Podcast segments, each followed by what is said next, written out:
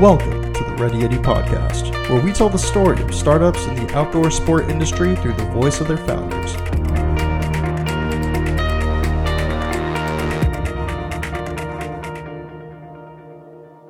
What's going on, guys? Before we get into today's podcast episode, I wanted to give you a quick update on the Ready Yeti membership program. To this point, we've grown to have thousands of products from up and coming startups and small businesses in the outdoor travel and lifestyle space on the platform. You can save up to 50% off all of these products anything from skis to jackets to food bars to supplements. Anything you could think of to support your outdoor activities is on the platform from small up and coming brands.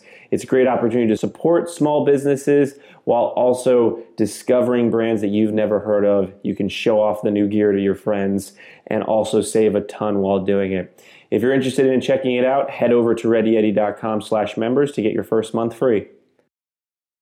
This podcast episode is brought to you by 14th Star Brewing Co. 14th Star is a veteran owned Vermont craft brewery on a mission to brew world class beer while enriching their community. We are partnering with 14th Star while we spend February and March in Vermont highlighting local makers. Not only does 14th Star make great beer, like their maple oatmeal stout, Yes, I said maple, but they also have a very strong mission to give back to their community and support fellow veterans. 14th Star believes that every person and business has an obligation to give back to try and make the world a better place. If you're in the Northeast, definitely keep an eye out for 14th Star Brewing Co.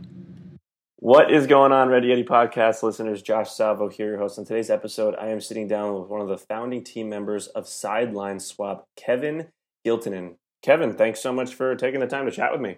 Thanks for having me, Josh. All right, so sideline swap for the listener that may not be familiar, how would you best describe it to, to them?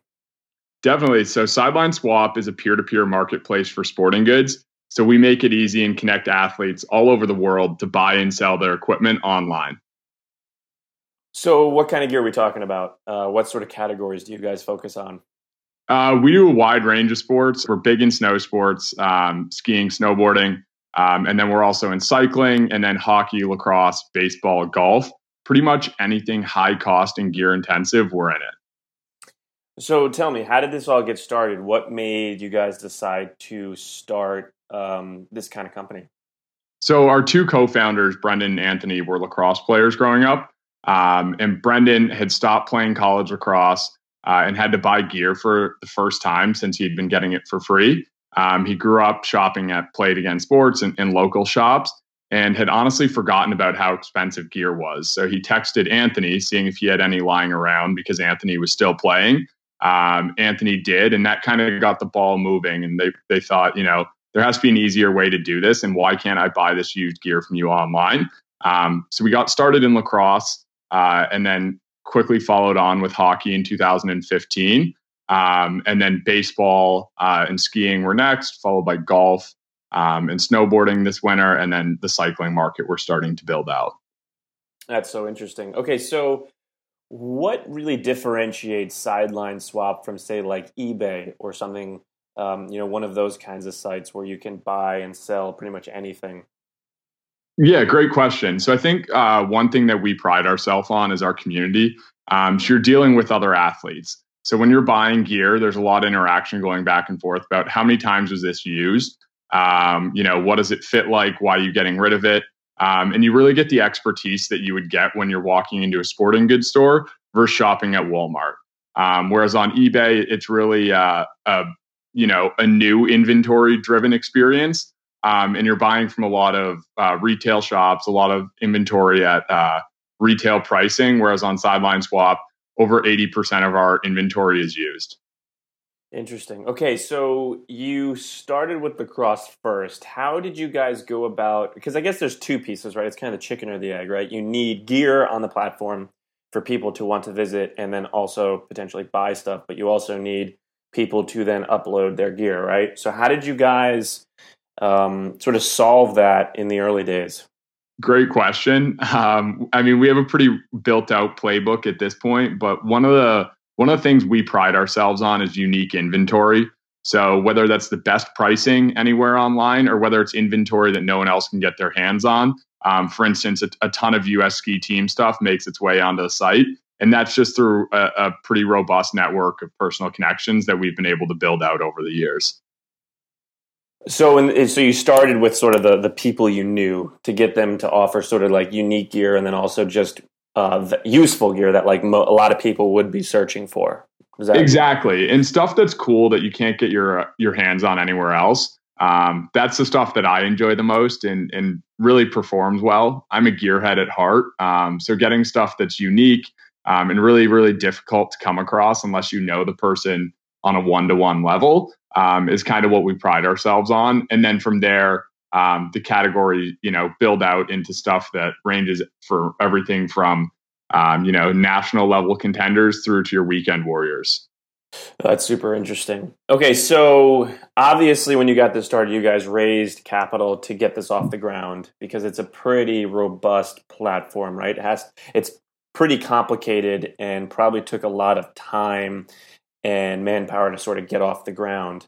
Um, was there any sort of, um, I, I, guess, in that process, what learnings did you guys come across in that time of like, hey, okay, this is how we want to do it, but then it ended up being turning into this? Like, did the idea change over time? Yeah, that's a great question. I mean, I think t- to the point of the learnings that we've had along the way, um, our whole founding team is, is first time founders. Um, and I think we could probably write a book that's uh, you know a little bit longer than the Bible on everything we've learned through, through this uh, yeah. that we've been on. Um, it's been a ton of fun uh, on, on, that note as well. Um, but I think we always knew that when we set out, our goal uh, was to become a household name in sporting goods and be the be the destination to buy and sell sports equipment.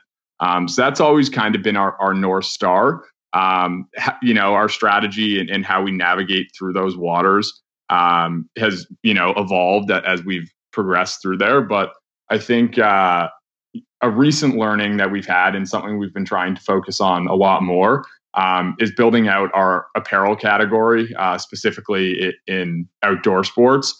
Um, and really trying to service everything that would live under the roof at you know an REI or any of those specialty uh, outdoor uh, retail um, stores. So that's been an interesting uh, evolution for us. Um, and we actually brought uh, a former college skier in house to, to help us with that effort. So, what has the growth been like since 2015? Um, like, obviously, the sports uh, categories have increased, but how has the number of, I guess, transactions grown over time? Um, it looks something like a hockey stick uh, for for a humble humble plug for ourselves there. Um, I mean, not to get get too nuanced into the weeds on metrics, but we have pretty ha- uh, healthy growth and are definitely on a venture track. Um, you know, we raised our Series A uh, in Q1 of of 2018 um, and have some pretty legitimate venture capital backing there. Um, so the numbers have definitely been uh, satisfactory. With that being said, there's obviously a, a ton of upside in this space. Um, we think there's a, an extremely high ceiling. Um, and you think about the amount of inventory that is in, you know, every individual's garage and personally, and and uh, a lot of the individuals on our team. You know, I played hockey and lacrosse growing up. I also skied uh, recreationally and and I biked in the summer. Um, and I can tell you that our garage did not fit cars in it uh, between my brother and myself. So the more and more individuals that we unlock um, like that that are out there, and, and, until we've hit you know every sports family in the in the U.S. and in North America, um, and eventually globally, um, there's still a ton of upside to be had. Yeah, I mean, when you talk about sports that are expensive to get into, which like skiing, snowboarding, biking are great examples of that. I mean, biking even more so than skiing, which is one of the reasons why I haven't done such a deep dive into it, is because like I don't think I can afford to. we can hook you up, Josh. Yeah, well, that's that's exactly sort of what this solves, right? Where it's makes some a sport that is expensive a little bit more affordable right? And I guess that's like one of the main premises where it's like helps people offload gear that they're not using anymore, and then it helps people who are trying to get into the sport or you know just buy new gear do it at a more affordable price. Exactly. I think the uh, you know, from the philanthropic angle, we definitely feel good about what we're doing by reducing the barrier to be able to play and participate. Um, and you know, I was the I was the youngest uh, sibling in my family, and all throughout my childhood, I was getting hand me down gear, um, used gear, and it was perfectly fine. It got me on the ice, it got me on the field, and it allowed me to play and, and have an absolute blast what I was doing. Um, and learn all the lessons that you get to learn by being involved in sports. So we feel pretty passionately um, that by making sports affordable um, and giving people an easy way to get high quality used gear and make a couple bucks back on the stuff that's that's sitting in their garage and let another kid have the opportunity to play. Um, that's something that we feel pretty good about at the end of the day.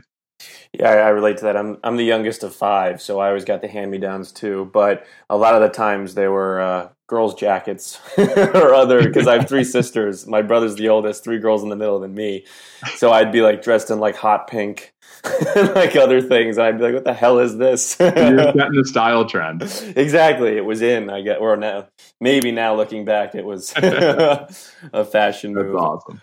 Um, okay, so over time, it's grown quite a bit. What's um, what's in store for the future for side sideline swap?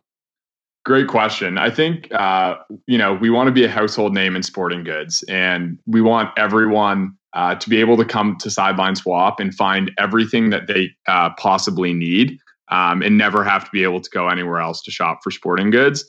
Um, and likewise, we want everyone um, you know, from from every background and in every single sport, um, regardless of the level, to be able to come to sideline swap and have complete confidence that their their gear is going to sell. Um, we're definitely, you know, there in, in the categories we're established in.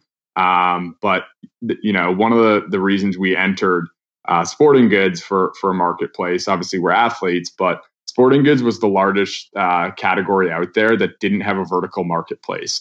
So you you know, we've seen these things built um, in fashion, obviously with, with Poshmark um, and the others, um, in music equipment with Reverb, um, in crafts with Etsy.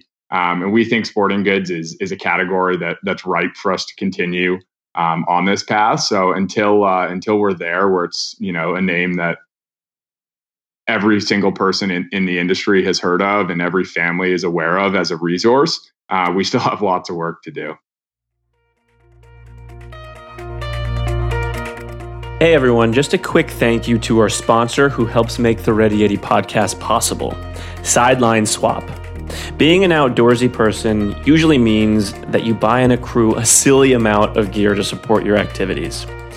As time goes by and you get new gear, why not sell your old gear to help cover the cost of that new gear? This is where Sideline Swap comes in. You can post your skis, snowboard, or any outerwear in a couple minutes and make back some of the money that you spent on that gear. Not to mention, if you're trying to get a loved one or friend into skiing or riding, which we all know is expensive, you can find awesome gear on sidelineswap.com for a great deal. Some products are even up to 70% off. For more info, you can head over to sidelineswap.com.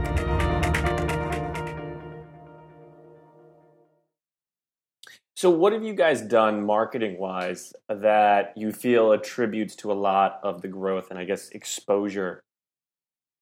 Yeah, that's a great question. I mean, we focus a lot on our community um, and really fostering, you know, something that feels inclusive, um, and we lean on that a, a, lot. So I think one of the uh, one of the pieces that we always point to um, is just our social media presence. Um, you know, I think we have we're up to five or six flagship accounts now. Um, so we actually break out our uh, our social presence by sport um, or by activity, um, and that way, you know, we have a, a more on brand um, voice for for that area of our community. So all of those are are sideline swap dot skiing, for instance, or dot snow.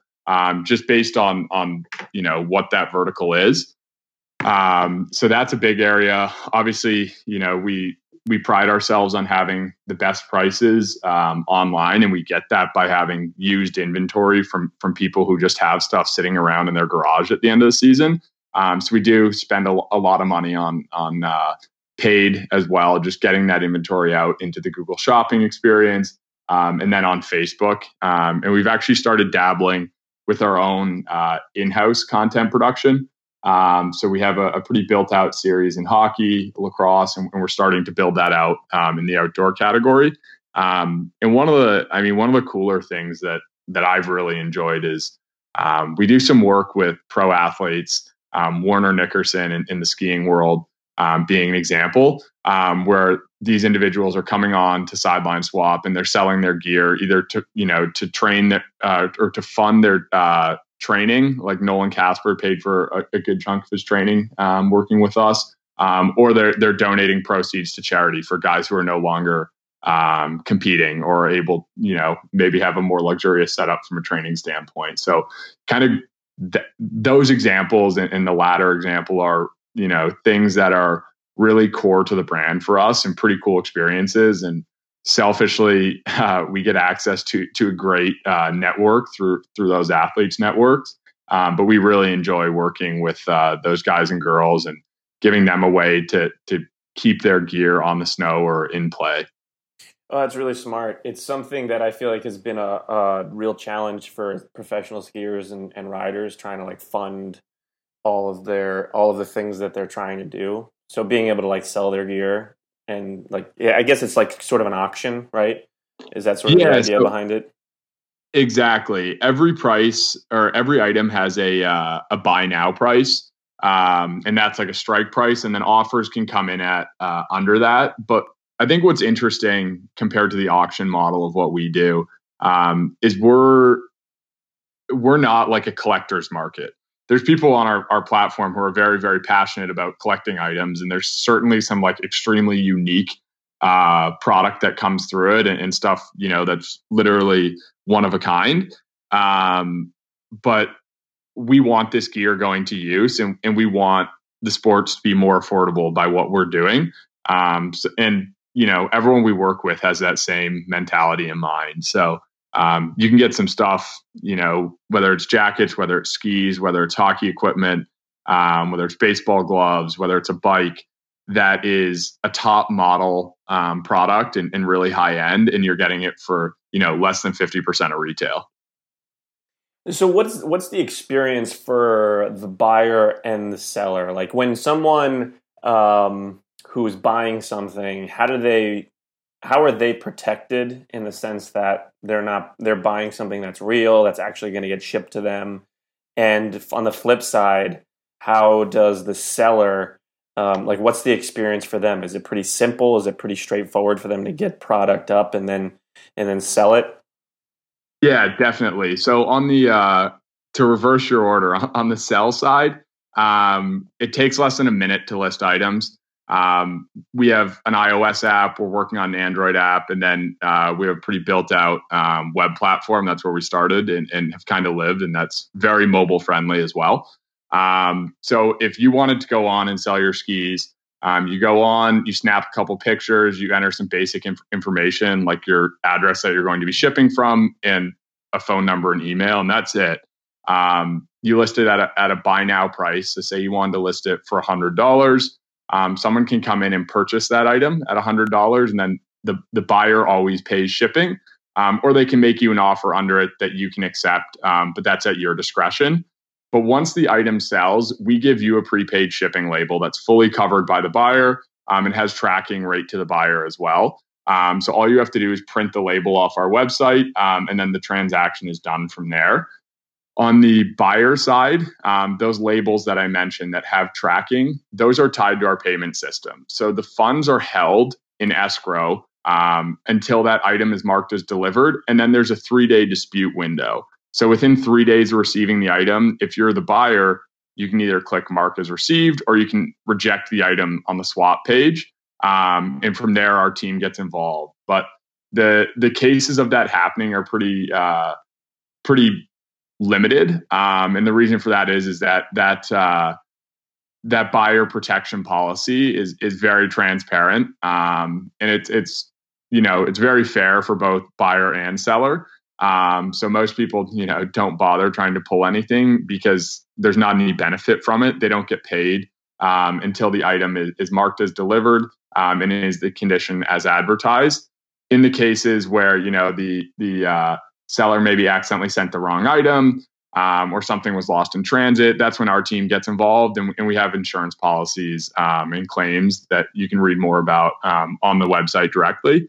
Um, but it's honestly designed to be very, very straightforward. And, you know, a, a large part of our uh, initial demographic was high school aged uh, boys. And uh, I've been there before. We like to keep things simple and, and very user friendly. Right, right. No, I think that makes a lot of sense.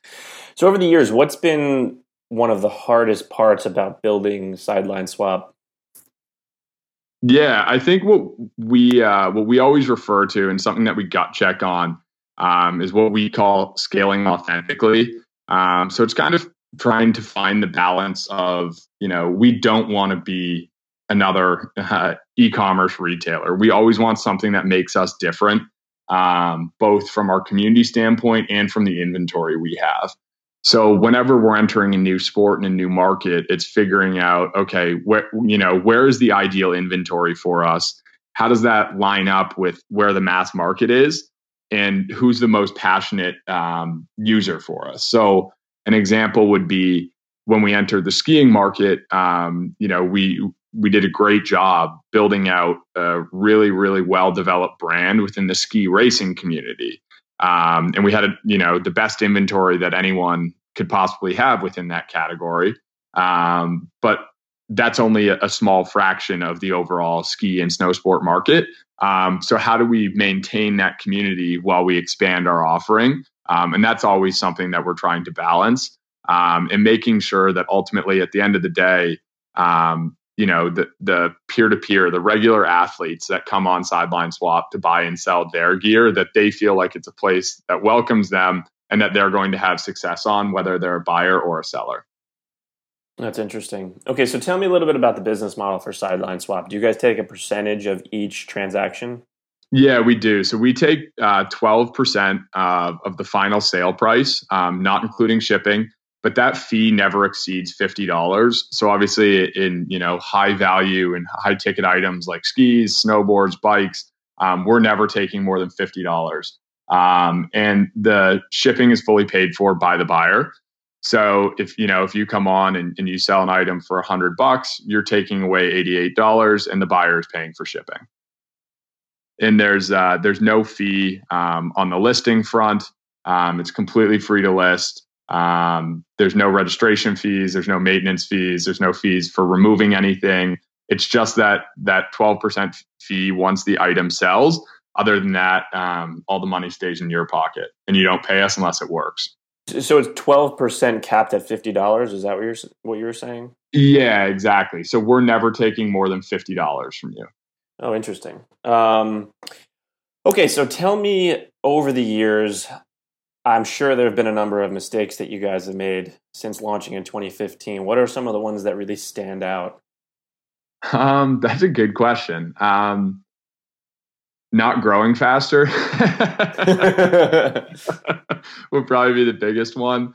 Uh, honestly, probably taking as long to uh, establish a brand and start to build out our inventory in uh, in snow sports and in in the uh, outdoors category um, would would definitely be a piece of that. Uh, we really didn't launch uh, snowboarding until the, this season, um, so the fall of, of 2018, um, and we've seen you know pretty astonishing growth and, and trajectory there. So retrospectively, would have liked to uh, had that offering sooner. Um, and I think you know continuing on that trend, just not having every sport under the sun um, is something you know we have tons of athletes over 250,000 that are already on the platform buying and selling. And what's interesting is that is as as we add more sports, we see our existing users start to interact in those sports. So a hockey player um, also has golf clubs. A skier also has a bike. So just like expanding our our offering of categories um, is a big one. Um, and then you know continuing to invest in in mobile um, and really streamlining the experience for for our users is something we take pride in. Um, so while it's not a mistake, and and you know that's one of the largest areas uh, of investment that we have, and and where that capital that we raise goes, there's still a, a lot of room there for improvement. Um, and we want to perfect the experience and make it a, as great of an experience as possible. Um, so continuing to push forward on that front. What do you think the next category is of, of sports? That's a honestly, that's a great question. The way we see it uh, is we focus on air, um, on sports that are high cost, gear intensive, and that have durable goods. So um, the sports that we're in right now, uh, we feel pretty good about in terms of being able to to hit the targets that that we need to be able to hit. Um, but we're also always thinking about, you know, what's the the next tangential sport that has the largest overlap from a customer base, um, and where can we go from there? One of the uh, one of those sports, um, snowboarding, was was the start of it.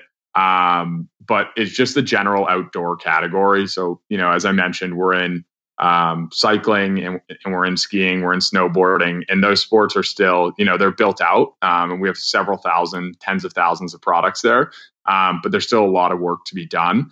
Um, and the next big frontier that, that we're starting to tackle and, and that we, you know, have made significant progress on with over uh, 10,000 items is just our, our outerwear um, and apparel category. So, you know, stuff like jackets, um, gloves, hats, snow pants, um, you know, rain jackets, fishing wear, um, stuff that isn't necessarily a hard good um, and is kind of more aligned with lifestyle, um, but is still very on brand for athletes. Um, you know, that's a huge, huge market that that we're really trying to disrupt.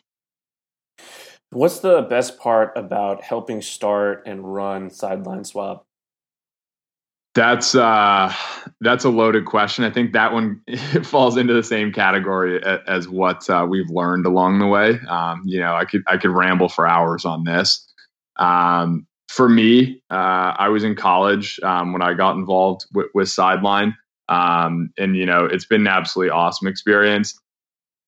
A lot of uh, a lot of peaks and valleys, um, but the roller coaster continues to go up. So that's great. But I think uh, what I take away from it and and what a lot of us take away is that every day that that we go to work, um, we have the ability and the autonomy and desire um, and tools to be able to make a real impact on something that you know is changing the way people shop at the end of the day. Um, you know, we're not uh, we're not reinventing the wheel, um, but we are you know changing the ability for for kids to be able to and, and adults be able to be involved in sports um, and making sports more affordable. But I think the the biggest thing there is like the autonomy to be able to take risk um, and come up with new ideas. And if you want to see something get done, you have to roll up your sleeves and do it yourself. Um, you know, we're at 21 uh, team members now. Um, that was 10 uh, about nine months ago. Um, and for a while, there was uh, just the five of us, then, you know, six, seven uh, of us working remotely. Um, and those were those were definitely times where it was an absolute grind. But at the same time, like looking back and seeing the building blocks that we put in place over that those last couple of years is, is really exciting and fulfilling to be able to to look back on. Oh, it makes you proud, doesn't it, when something grows like that? Just seeing how far it's come. Yeah, yeah, and uh, you know, we're hoping that we we built the the foundation for the ladder to keep going on. So hopefully, lots more to look back on in a few years and realize we're just getting started.